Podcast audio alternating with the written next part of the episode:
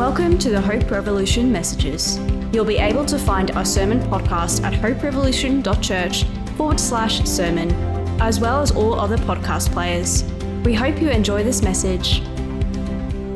So I'm feeling very nervous, let me share that. It's been a little while since I've been up the front and sharing a message. So it's been quite a journey into this morning, to be perfectly honest. And I'm not a person who actually loves being up the front. I feel very uncomfortable. But it's a journey that I'm on with the Lord and just choosing to trust Him and know that He is good and He's always faithful. So I've got my tissues because I have to be honest, I've been very fragile, and I feel a bit like what actually Sam mentioned it in prayer this morning about that clay pot that is very marred and flawed and yet so aware of God's treasure that is in me. So I may get a little teary, and that's okay. I'm okay. It's just that I've come really wanting to speak from my heart, and as Cal beautifully prayed, from God's heart. So I want to start this morning. It's been a great series, hasn't it, on the character of God. I've really loved journeying through each week and just focusing more on who our God is. And so every week there's been something beautiful and something more that I particularly have been blessed through. When Peter Thomas approached me, many weeks ago, if I'd be willing to share a message, as I was praying, I actually, once I'd worked through that "no, I don't want to" thing, I came to a topic that I actually felt quite excited about, and I was starting to kind of think through that. And as I was sitting one day with just sitting, I think just kind of thinking and a little bit of worship, I felt the Lord drop into my spirit this word "personal." And right away I went, oh, no. I could feel myself pulling back. But as I sat with that, I began to really believe that is actually the topic that He wanted me to bring this morning. So personal. There's a phrase that we've probably all heard of, spoken at different points: up close and personal. What does that phrase evoke for you? Is there some different feelings or thoughts that, when that's spoken, come to mind? Does anybody want to share? I'll just go for it. Like, whoa, back. Like, yeah. Like, I have a hula hoop around me. That's my personal space. Whoa. Yes. Yeah. I was thinking, well, you've got Amos on the screen, so I'm assuming you're going to talk about him, but he's way too close and personal. So I'm just going to, in case you weren't going to say that, that's what I was thinking. Yeah. Anybody else got any thoughts? Yes, I agree. Context depends on the person. There's a whole lot of things in that, isn't there? Yeah. So I've put Amos up there. Amos is our 19-month, I think, Groodle, who we got as a puppy when he was 11 weeks old, and he came very, very anxious. Now he's at a point where, well, he's been at a point actually for a while when I think about it, where he just loves to be in your face. And if we're sitting, he's actually sitting here, Jeremy's watching TV, as you can see the TV in the background, but he's actually got his paw here on Jeremy's lap because that's what he loves to do. When we're sitting, he loves to come and he just loves to put his paw on our lap. Sometimes if you're sitting on the floor, he will love to be in your face, licking ears. He loves licking your ears. That's way too close and personal for my liking. He just exudes excitement and joy for people. As you may experience if you come to our house, you're often met with this exuberant dog. But I've put Amos up there this morning because I just want you to keep in mind this picture of God being personal as being, He's just loving being here this morning with us. He's excited to be here, and He's just inviting us with such love and devotion to come to Him this morning and to perhaps just put aside those thoughts of what personal might stir up in you, because He's got some things, as already has been shared this morning, from different ones that, yeah, I believe he's actually wanting to draw us closer and deeper into him as part of this morning. So I wanted to start by sharing a personal story that came very quickly to mind when God gave me this topic. And it goes back some years ago, and some of you will be personally connected to this because it was a ministry in our church that we were a part of called the Cupcake Ministry. And it was run under the Salvo Ministry. It's a ministry to young women working in some very sensitive industry. Let me put it that way. I'm trying to be very careful with just knowing that there are young ones in the room. But we would go and visit these women, and the team it was a beautiful journey because right from the outset when God started to stir different ones' hearts and we came together, we spent nearly a year talking but in prayer and really listening to what God was wanting to speak as far as what this ministry from our church would look like in partnership with the Salvation Army. And so we came together and God was leading us probably to do things quite a bit differently from other Salvation Army teams that were visiting different places. But it was beautiful to see God leading us personally in what he knew was right for us as a church community at the time, but also what was going to be right for the places that we were going to be visiting that he had appointed for us to visit. And so after about a year, we had our first visit. Our team was made up of bakers, so we would take a plate of cupcakes. That's why it's called the Cupcake Ministry. We'd take a plate of cupcakes into these places as a bit of just a soft entry point and a way of blessing the places that we were going into. And so we would have a team of bakers who would bake the cupcakes, often be praying over the cupcakes as they were baking for these ones who were going to receive them. We would have intercessors. Prayer was such an integral part of our ministry. It was actually the central part of the ministry. So we would have prayers off-site in homes praying. We would have two prayers in a car going with the two visitors. And one of those was actually a guy. We felt that God was showing us early on that we needed a male presence in the vicinities that we were a part of. And Darren was such a beautiful part of that team. Cal was one of our intercessors, very, very valued in that space. And so myself and Tan were the two visitors that God had called, and that was a journey for me of getting to that point of being willing to step in. It was quite a journey of feeling very, very uncomfortable, quite fearful at times too, having to lay down fear. But in that process, knowing God speaking personally to me and reminding me that he's with me, and he gave me a very clear and specific calling through a scripture that he spoke to me and I held on to. And as I had that first visit in, it all lifted, and there was such a joy and excitement in stepping into these places and having the opportunity to meet different women, to sit with them, to chat with them, just to listen sometimes, just to bless them and love on them, the love of Jesus. It was a very, very precious time. But this particular story is probably my favourite story. And some of you have already heard it, but I wanted to share it again because it shows very much the personal heart of our God. And this particular night, we went having been given a letter by one of our off-site prayers or intercessors who, at a previous visit, we would visit once a month. So on the previous month, she had felt led or prompted by God just to start writing a letter, which was actually based on Psalm 139. It was a portion of that she kind of personalised. She didn't know who it was for, but she felt the Holy Spirit just leading her to write this letter to someone. And so she passed it on to Tan and I. And so we gathered this particular night. Darren and Cal were in the car with us.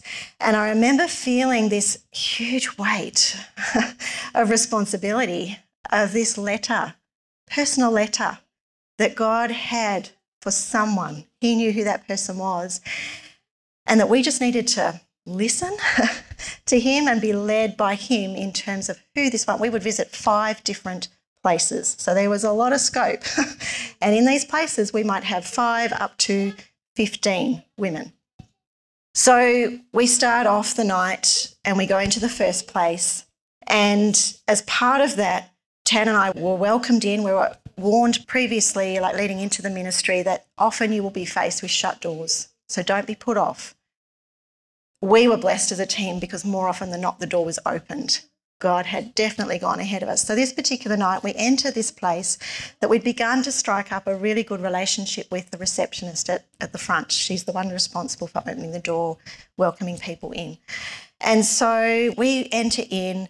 We were there for a little bit of time, and there was one young woman who came in very fleetingly. We didn't get to talk with her, and then she exited. But then we were just... some comments were made about her. We then moved on through the night to the four other places, and each step of the way we're asking, Lord, who is this letter for? And I remember at one point getting to the end, we visited the five, and as a team in the car we were like, what are we sensing, guys? Is there anyone here that we believe God's leading us to? Because at that point it wasn't very clear. And I remember pausing in the car, and it was really beautiful. We just prayed as a team and asked the Lord, who is it, Lord? Is it one of these women tonight? I just had this sense that it's someone for tonight. There's someone here that this letter is for. And into my mind comes this name of this girl who right at the first place, who briefly walked in and out. We didn't interact with her at all. That was the name that kept coming to mind. So I remember sharing that, and we were like, all right, well, let's just go. And I remember thinking, how's this going to go? Like, we're going to go back to this place. We're going to land on the doorstep. Is she going to let us in? Like, I was just imagining, like, the scene and what we're going to say, Tan and I. Anyway, so we get to this place. We land on the doorstep, and the receptionist opens the door, opens it wide, and she just looks at us and she just grins and she said, oh, what have you forgotten? And so in the moment, I just remember saying, we've actually got a letter here for one of the women.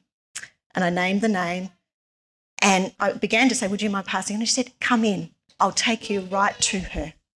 And so we walked down, Tan and I walked down the corridor, down the hallway, and there we're taken into a room. It's quite dark, and she's sitting there on her own. And I think I had the letter. I don't remember what I said. I didn't say much at all, but I just passed it to her. It was something along the lines of, God wants you to know how much he loves you. And that was it. And then we went. But that's such a beautiful picture, isn't it, of how God wants to meet with us. He wants to get close, and he knows what we need to hear. And he knew what this one was going through. We didn't know fully. He did. And he wanted to remind her of just how precious she is, and the fact that she is seen and she is known. And that's what God wants to remind each of us today. He knows what each of us is going through, is walking at the moment. We are known and we are deeply loved by him. And so that story has been such an encouragement to me, even coming into today, because as I said, I really was struggling with preparing and just getting up the front. But through that, God's been reminding me, Kate, I've got you, and I'm going to lead you, and I'm going to give you the words to share. So just trust me. And indeed, he is so trustworthy, and he is so faithful. So I just want to begin by opening God's love letter to us, this one. And right at the start in the book of Genesis, I love how God right away just shows how personal he is. Him as creator God, the one who created the universe and who spoke things into being.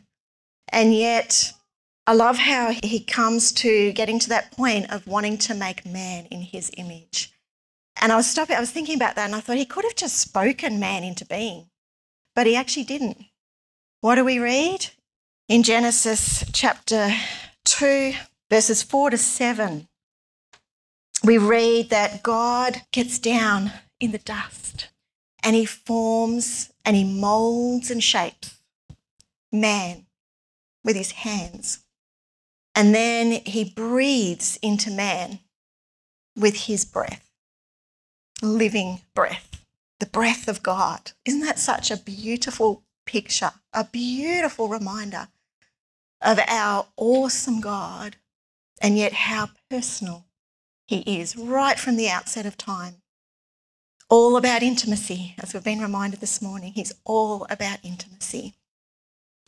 And then he sees that Adam is on his own and he decides, let's make a suitable helper for Adam, that Adam can partner with, can enjoy life with, they can enjoy God together. And so we read in verses 18 to 22 that God causes Adam to fall into a deep sleep, and then he takes a rib out of Adam and he forms Eve.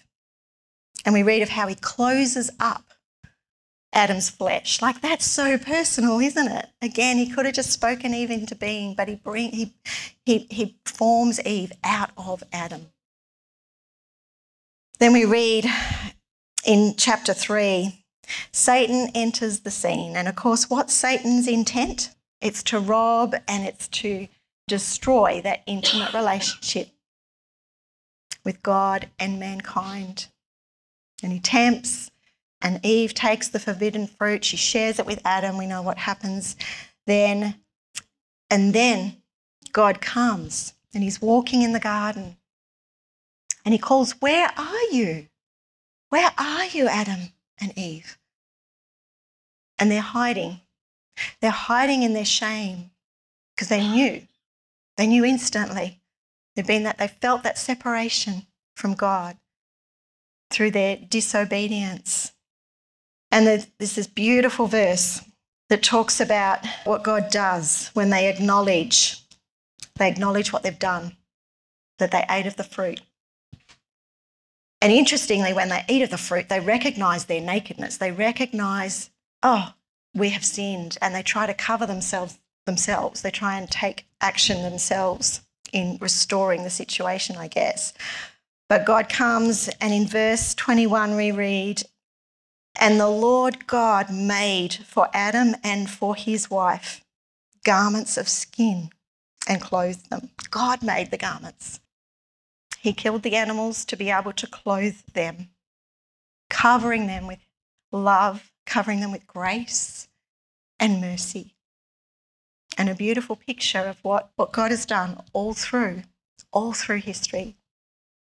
And so we read throughout the Bible of people that God called, raised up to woo his people back to himself when they started to go astray or when they turned their backs in rebellion.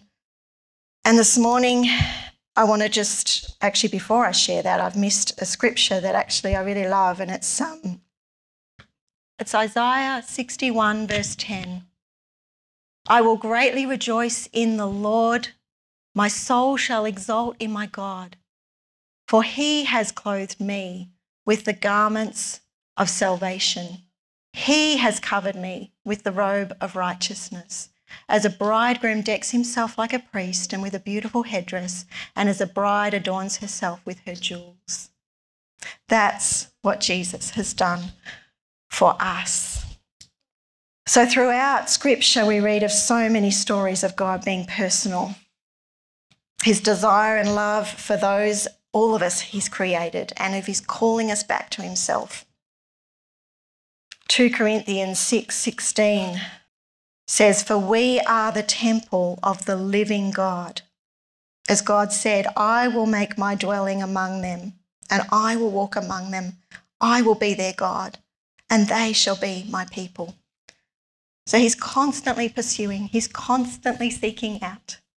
So this morning, I want to just focus on two particular people in Scripture. There's so much here I could have looked at, and even still I've got a lot, but I just wanted to be sensitive to how the Lord wants to lead us this morning. And there were two people he brought to mind in Scripture that I want to look at this morning, and I believe he wants us to look at and to learn from. And so the first one is Jeremiah. And we're going to look at Jeremiah chapter 1, verses 4 to 9. Is there someone who'd like to read that for me? Now the word of the Lord came to me, saying, Before I formed you in the womb, I knew you, and before you were born, I consecrated you. I appointed you a prophet to the nations. Then I said, Ah, Lord God, behold, I do not know how to speak, for I am only a youth. But the Lord said to me, Do not say, I am only a youth, for to all to whom I send you, you shall go, and whatever I command you, you shall speak. Do not be afraid of them, for I am with you to deliver you, declares the Lord. Then the Lord put out his hand and touched my mouth. And the Lord said to me, Behold, I have put my words in your mouth. Mm. Thank you, Catherine. I've highlighted there some particular words because, again, it's highlighting God's personal interaction with Jeremiah. Now, the word of the Lord came to me. So that's the directness of that, the intimacy of God coming to Jeremiah. And then he goes on to say, Before I formed you in the womb, I knew you. And before you were born, I consecrated, I set you apart. And I appointed you, I chose you as a prophet. Isn't that beautiful? Even before we're born, we're known by God. Even before we're born, God knows the plans he has for each of us. And I love this next bit where Jeremiah's just so honest. He's so honest with God. He doesn't just run away. He just says it. He just says it how he's feeling. Oh, Lord God, like he realises who he's talking with. I don't know how to speak. I'm only a youth. I'm only a young person. Now, scholars believe that Jeremiah was anywhere from sort of ages 14 to 20 at this time, so he was very young. And he was being called to take on an enormous task at that time when Israel had forsaken the Lord and had been very rebellious. So he knew what God was asking him to do. Jeremiah is basically, I can almost hear Jeremiah saying, Who am I? Who am I that you would choose me? But again, God speaks into that and he says, Don't be afraid of them, for I am with you to deliver you, declares the Lord. And this next sentence or verse I just love. Then the Lord put out his hand and he touched my mouth, the very place where he was feeling inadequate. He just was feeling so ill-qualified, I guess, or ill-equipped. God touches him right there and he says to him, Behold, I've put my words in your mouth. Isn't that a beautiful picture of God personally ministering to Jeremiah?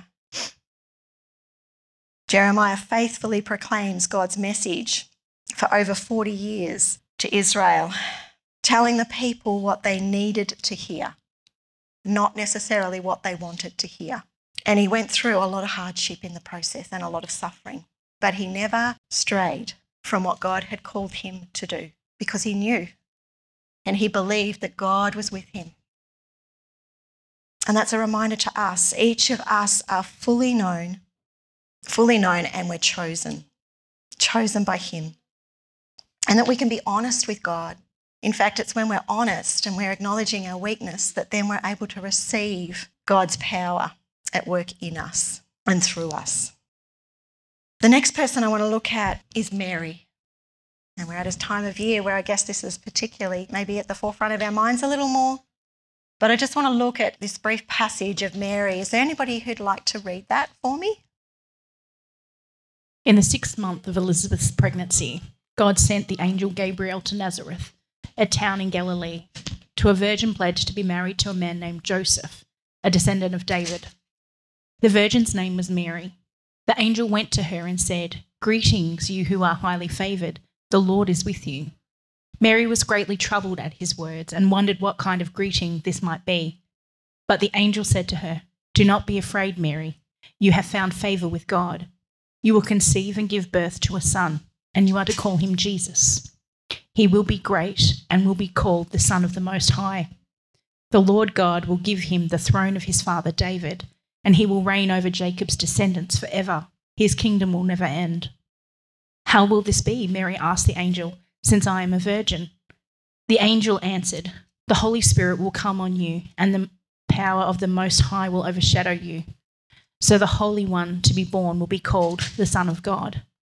Even Elizabeth, your relative, is going to have a child in her old age, and she who was said to be unable to conceive is in her 6th month, for no word from God will ever fail. I am the Lord's servant, Mary answered. May your word to me be fulfilled. Then the angel left her. So God again chooses to come close, so close that he sends Jesus, his beloved son, to dwell amongst us. Jesus as a baby, born as a baby, choosing Mary, a young virgin thought to be around the ages of anywhere between 12 perhaps and 16, looking back at that time in culture when young girls were betrothed to be married, from Nazareth. Nazareth, an uncelebrated, very poor town of little reputation. This is where Mary's from. But God chooses Mary to carry him, the Saviour of the world, in her womb. I don't know when you stop and think about that, but that's just blows my mind. Blows my mind. Holy God, coming into the mess of the world, coming as a baby, dependent, weak, but God. So the angel Gabriel, again, the personal calling of coming to Mary and then calling her by name. He knows us all by name. And throughout Scripture, there's just so many encounters with people calling them by name. It's beautiful. And he reassures her, because as we read, this is huge. When he brings the news, you who are highly favoured, the Lord is with you. Can you imagine this young girl thinking, what's going on here? Not an everyday occurrence to encounter an angel. But right away, she's reassured, don't be afraid, Mary. You've been chosen. The Holy Spirit will come on you and the power of the Most High will overshadow you. As part of that passage, what I particularly loved was how God knows, the fact that God knows what we need. He knows how fragile we are. And for Mary, who was a young girl, this is huge, absolutely huge. And he says, your cousin Elizabeth is currently pregnant. She's currently in her old age carrying a baby, which is a miracle in itself. But don't you love the way that God tells Mary, you're not on your own here. There's someone else who's going through a situation that is way big, way bigger than her, but that you can go to and you can spend some time with, and who'll understand you and who'll be able to reassure you and remind you that God's hand is on you and God is walking this journey with you. So Mary goes, says she rushes, she hurries, leaves in haste, I think were the words following this passage, to her cousin Elizabeth, and it was just as she'd been told by the angel. Elizabeth was in her 6th month of pregnancy, and we read that Mary stayed with Elizabeth for about 3 months, so probably about she would have seen the birth of John. And then we read of Mary's response, which I just love, of surrender and of belief. I am the Lord's servant, Mary answered. May your word be fulfilled. And she knew what this was going to mean. She knew that this would mean being misunderstood by so many, being rejected, being scorned, engagement probably called off, potentially stoned, because that's what happened back in that day. I often think about what this would have meant for her relationship with her parents even. What did that look like? It was huge. But Mary's response is, behold, I'm the servant of the Lord. May it be to me as you've said, according to your word. And then a little on in verses 46 to 55, we read of Mary's, her song of praise, her worship, And Mary said, "My soul magnifies the Lord, and my spirit rejoices in God my Saviour, for he has looked on the humble estate of his servant. For behold, from now on all generations will call me blessed. For he who is mighty has done great things for me, and holy is his name.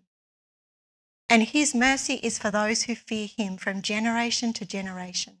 He has shown strength with his arm. He has scattered the proud in the thoughts of their hearts. He has brought down the mighty from their thrones, and he has exalted those of humble estate. He has filled the hungry with good things, and the rich he has sent away empty.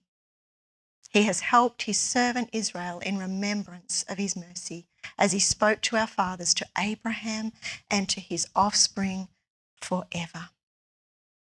And then years later, when Jesus is nearing the time of fulfilling his ministry here on earth, while hanging on the cross, tormented with pain, as he carries the weight of our sin, he sees and he calls to Mary, who's standing nearby with a couple of others, Mary Magdalene, John, whom he refers to himself as the beloved disciple because he knew how loved he was, not because he was loved more than anybody else, but because he knew how loved he was.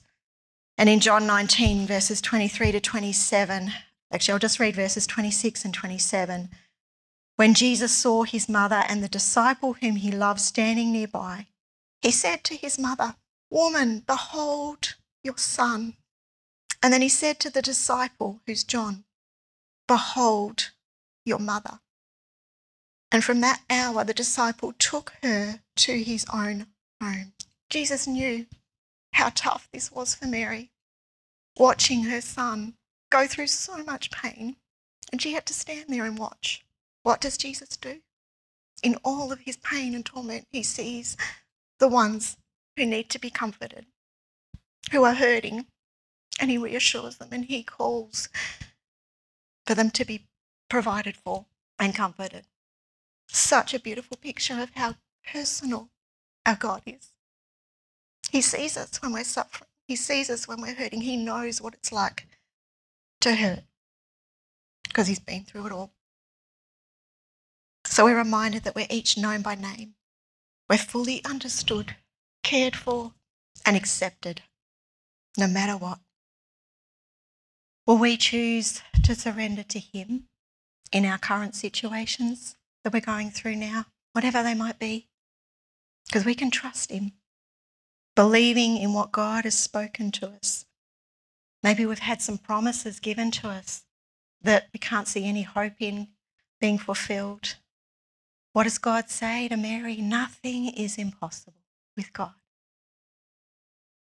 So let's stand in that, in those promises that God's given us, believing that nothing is impossible with him. No matter how things might look, how hopeless, he can do it. Our part is just simply to stand firm and trust him. Psalm 139 is probably one of the most personal writings in Psalms, and it's written by David.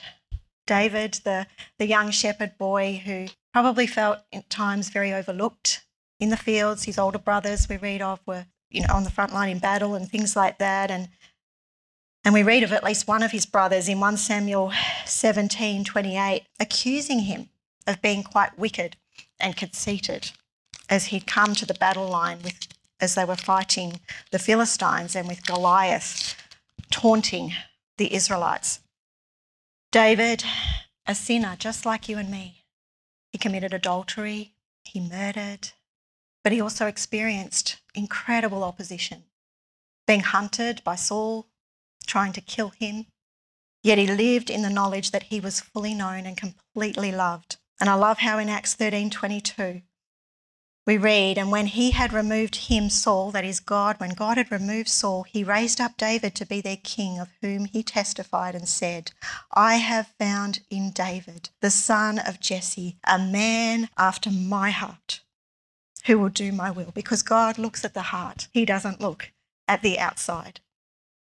So when Samuel was appointing king to take over from Saul, all of David's brothers were brought before Samuel.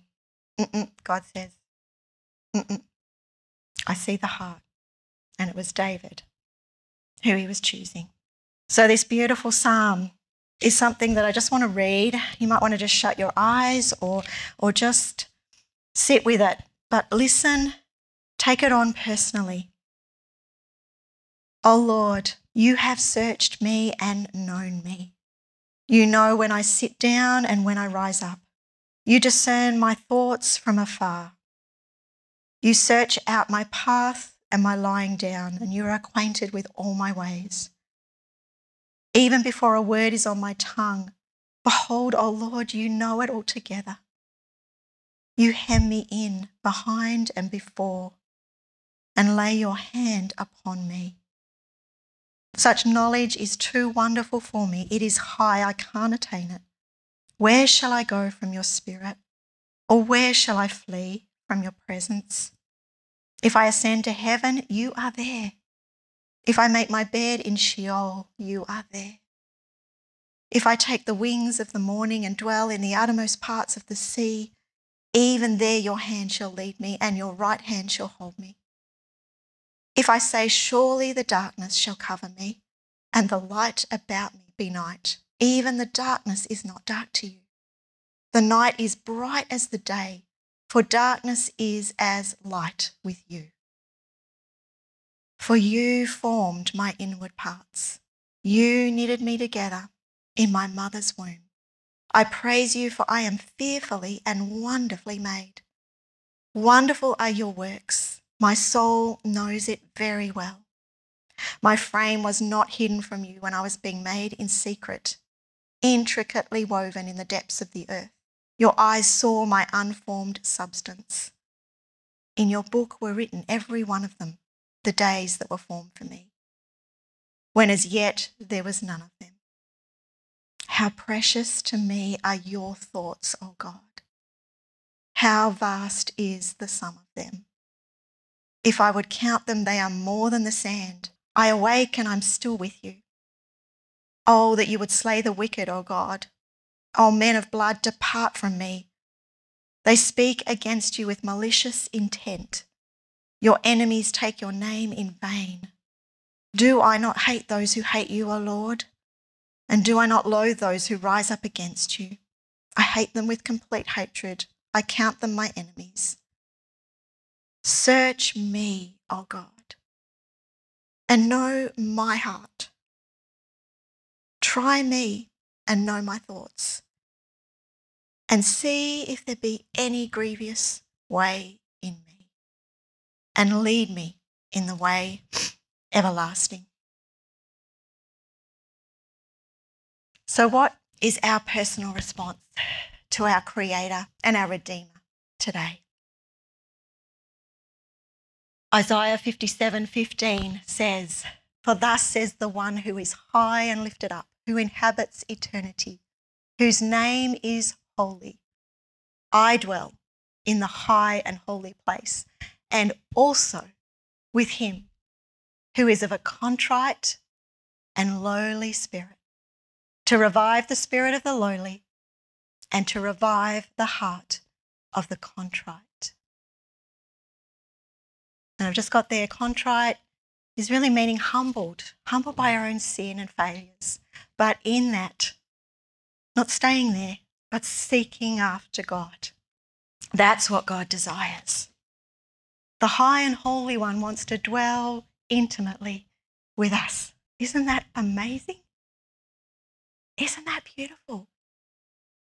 No matter how messy we are, that's who he is.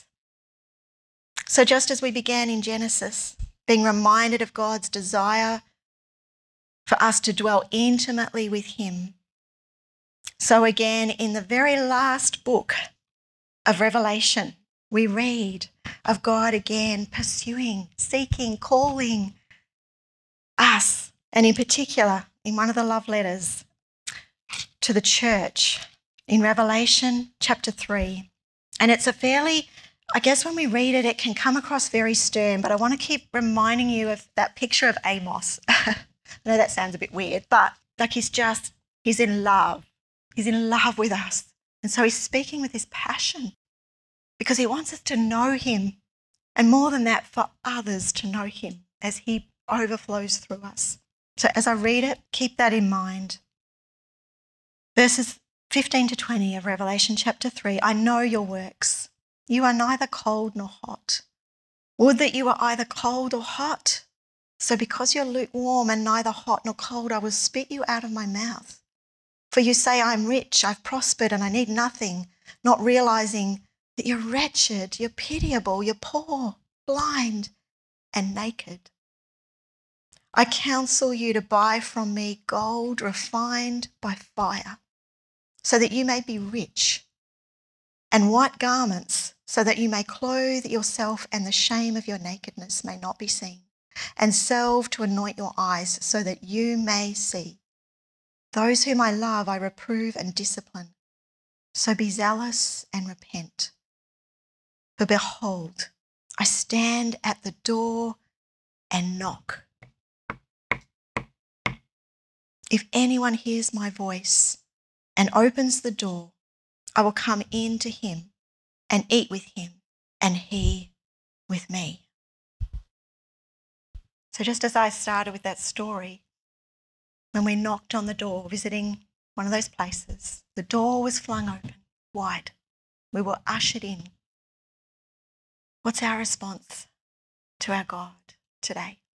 Are we willing to open up fully to him? Maybe we're a bit like Adam and Eve, holding on to shame. That's where the enemy wants to hold us and keep us captive.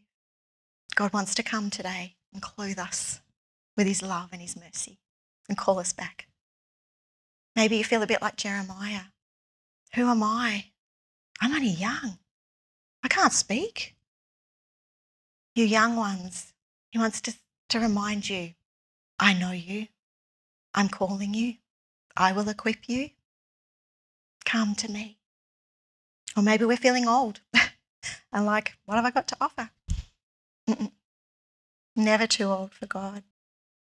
Or perhaps like Mary, feeling overwhelmed, feeling just, the magnitude of what she'd been called to. And yet she chose to hold on to the belief that nothing is impossible with God. So this morning, as I just close in prayer, I just invite you to just come and just open your hearts and just look upon Jesus. Picture Jesus however you want to picture him, and just let him come in to every part of us. Let him speak whatever he wants to speak. It might just be one word, or it might be a phrase, it might be something I've shared that's come to the fore for you. But let's come to him this morning, and out of that we're going to just actually respond in some worship. But I just encourage you to respond in some way, because God is wanting to come and embrace us this morning, and he's wanting to take us deeper if we'll let him. He doesn't force. He's not a forceful God. He's a gentle, gentle God. So let's pray. Oh God, you are beyond words. You are beyond description. You are just so beautiful. We thank you that you are here. We thank you that you know each one of us by name, that you know every hair on our head, you know every thought in our heads. You knew us fully and you loved us completely before we were born, knowing full well what our paths would take, what we would do or not do, yet you still love us completely. There is nothing that we could do that can separate us from your love. And so as we just come now, we want you. We want what you have for us. And we just open ourselves up and we say, like David, search me, O God, and know my heart. Test me and know my anxious thoughts. See if there's any offensive way in me, and lead me in the way everlasting, in your way, your path of life, abundant life. For we love you, Lord, and we thank you. We thank you for pursuing us, for seeking us out, for laying down your life for us, taking every sin of ours on yourself. Perfect you, Jesus. There is no greater love than your love. So we thank you that we are yours. We are yours. In your powerful name, Jesus, we pray. Amen. Thank you so much for listening. If you have any questions or feedback, please email us at hello@hoperevolution.church.